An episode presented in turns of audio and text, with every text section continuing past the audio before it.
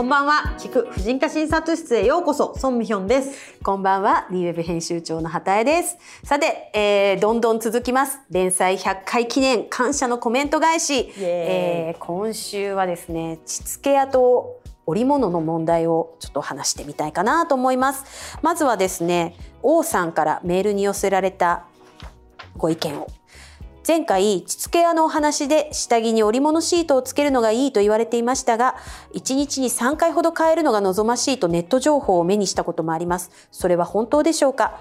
聞いてから変えるようにしています。2枚重ねの商品を使用していますが、こちらも問題ないでしょうか？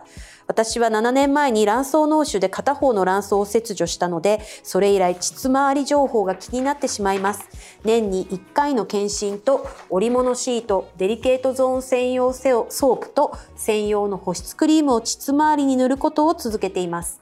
しかし、体重がとうとう過去最高になってしまったので、そこからも目を背けずに過ごそうと思います。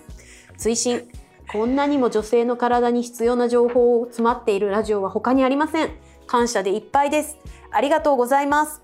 ということでした。ありがとうございます。こちらこそ。私も体重が過去最高。私も体重が過去最高。なのでそれはもしかしたら、最近みんなご飯が美味しいのかも。ということですけど、すみません。いやいやいや。いや、なんか、だんだんね、なんかね、前回も体重がね、そうあの増えたとか、はい、まあまあ、いつでもね、女性と体重はね、そうですね、ご飯が美味しいです。ご飯美味しいです。で、えっと、織物シートの話ですけど、まあ、実は織物シートって、ちょっと商品名なんですよね。あ、なんて言うんですか？じゃあ医学用語で。なんて言うんやろ？わからない。えー、パンティーライナー。あれパンティーライナーも、ね、そもそも私織物っていう言葉を口にするたびに若干織物でよかったっけとは思ってるんですなんか織姫みたいな感じですよね。あの織姫がこう旗折ってるの。まあそれはいいんですけど私も医者になってこれ織物って言うんだみたいな感じでしたけども、はい、まああの医学用語では体下とか言って。体下、うんあの帯っていう字に下って書いて体下そうですね、うん、なんですけど、はい、今や茶織とかでね勝手に略して茶色い織物のこと茶織が出ましたとかね皆さんおっしゃってそうなんですね、もう一般的に織物のその体下の分泌量っていうのはかなり個人差があるもの。かなり個人差はありますが、うん、一般的に若いうちは多いですで、えー、まあ女性ホルモンが減ってくると分泌量も減って減ってくるし今度はあの閉経後になると、はい、まあ、あの細菌の様子も変わって細菌ってあの菌ね。はい。でそれでなんかたまに織物が出ただけでびっくりして病院に来る方もいらっしゃるので。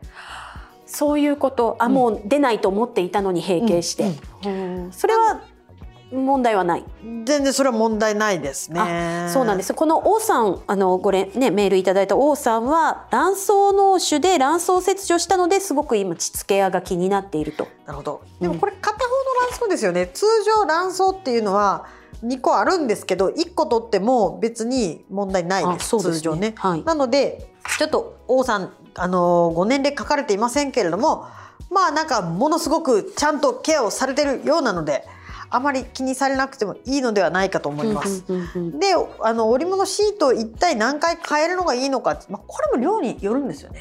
そうですね、うん、汚れたら変える？そうですね。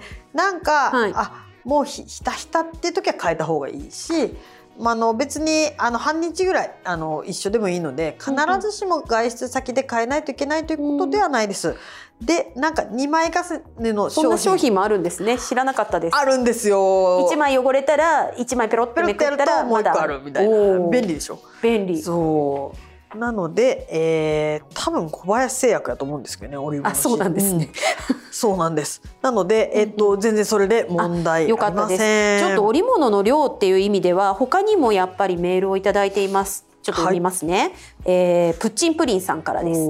こんにちは。いつも聞く婦人科相談室を楽しく聞かせてもらっています。皆さんさっきから婦人科診療室とかあのいろいろあのね、畑井さんは編集の仕事だから気になると思うけど別に診療室でも相談室でも一緒なんです、はい、いやだって正式名称は聞く婦人科診察室なんです。私でも覚えてないぐらいだからいいんです。ガン100回やってるのにな。まあ200回目ぐらいまでにはあのきちんと呼んでもらえるように頑張ろう、はい、をはい、ということですみません。えっと28歳女性のプッチンプリンさんからいただきました。嬉しいな若い人読んであの聞いてくださって、はい、そうさんに質問したいことがありメールしました。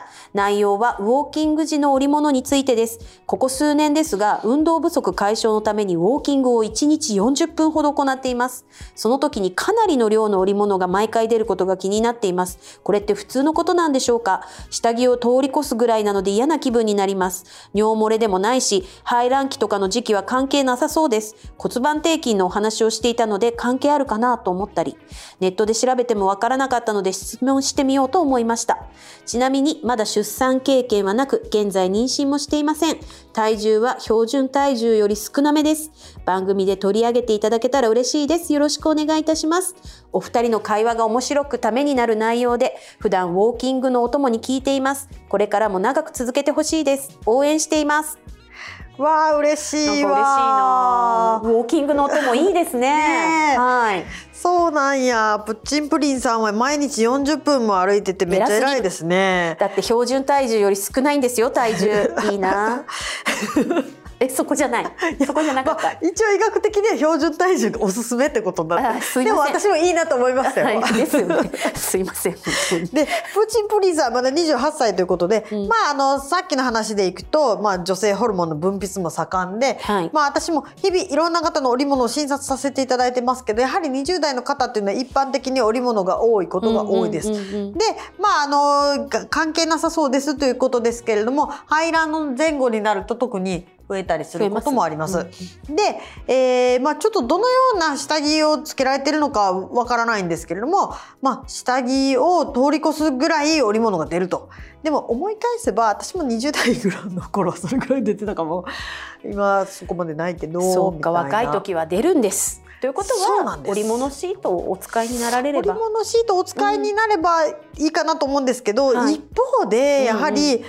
まあこう自分では気づかないうちにクラミジアとか臨筋とかそうかもあるね、うん、なんかそういう、えっと、性感染症、はい、で、まあ、織物の様子が変わったりすることもあるし、まあ、性感染症ではないけれどもこのあの膣炎とかで、はい、まああの普段よりも織物の量が増えたりすることもあるので、まあ、気になるし、まあ、鬱陶しいっていう感じだったら、はい、あの婦人科に来ていただいたら検査したり、はい、まあ、場合によっては洗浄したりお薬を入れたりすることもできます。ただこれ織物が出てるっていうだけで何か他に症状がある感じでは、まあ、プチンプリンさんはないですけれどそれでもやっぱり何かが隠れていることもあるということですか？十分あります。もっと言うとやっぱり無症状でもクラミジアの方とかって結構多いので、まあ、織物が多いということで来られてたまたま見つか。る場合とか。もありますのでなかなかお話だけで大丈夫ですよっていうことはできないんですけど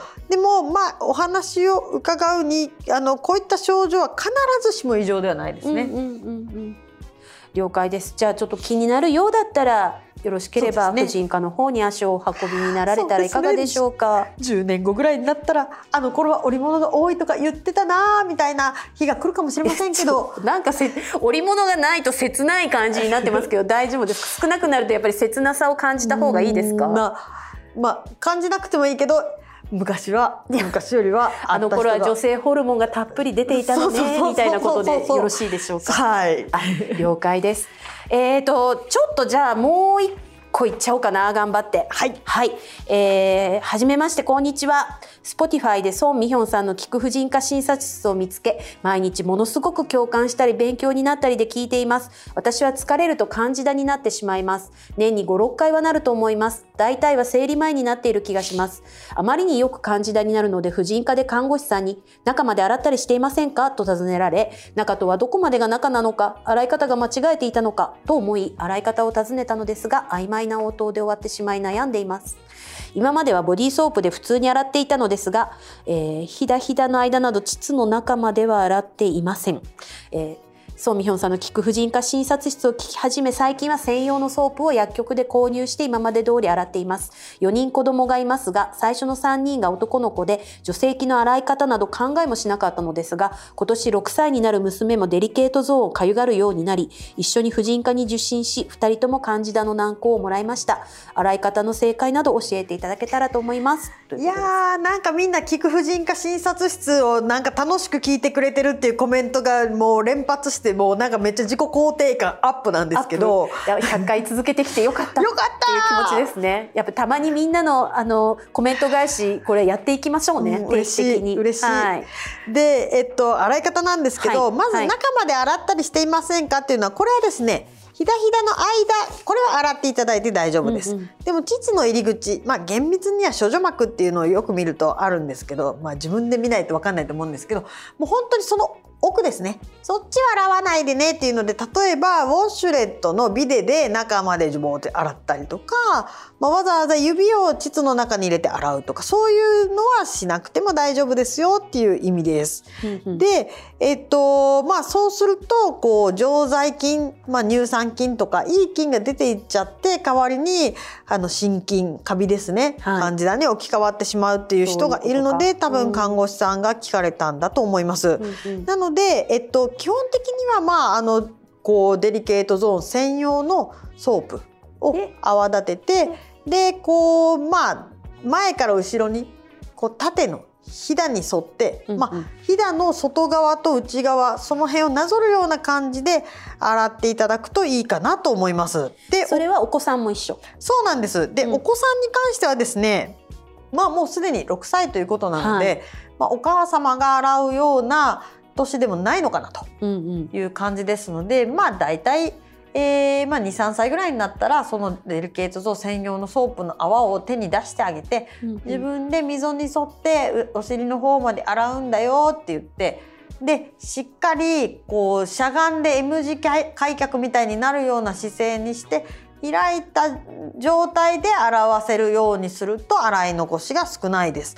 でお子さんねそれでもね結構ねお股かゆがるんですよ。なので今回はまあかゆいということで、えー、ちょっとどこまでの検査をされたのかわかんないですけど、はい、カンジダの軟膏をもらわれたっていうことですけどまああのねカンジダに効く薬じゃなくて単にその軟膏成分、はい、ワセリンの部分が保護になって効く場合もあるのでこれはねあの塗っていただいてあの時々塗ってあげてもいいかなと思います。あのご自分がカンジダだからお子さんもなっちゃうのかなみたいに気にはされたりはするかもしれないなとカンジダそこまで人から人にねうつるようなもんでもないんですけども、うん、誰でもねその辺にいる菌ですから、はい、あの心筋ね、はい、ですので。でえっとまあ56回なってるっていうの結構多いので、はい、もしかしたら再発予防のためのお薬、うん、あのまあ、ちょっと保険効かないけどあの飲む方法とかもあるので。ですね。うんあの一回相談していただければいいかなと思います、ね、はい、ありがとうございます。というわけで今週は膣ケ織物問題について、えー、お送りしました。そんなわけですね、実は 結構ボリュームがあって、あの他にもたくさんあのお伝えしたいことがあります。なので来月もこちら進めていきたいと思います。はいはい、皆さん引き続きもう私たちメールめちゃくちゃ嬉しいってことがよく分かったので。お待ちしてます。よろしくお願いします。また来週。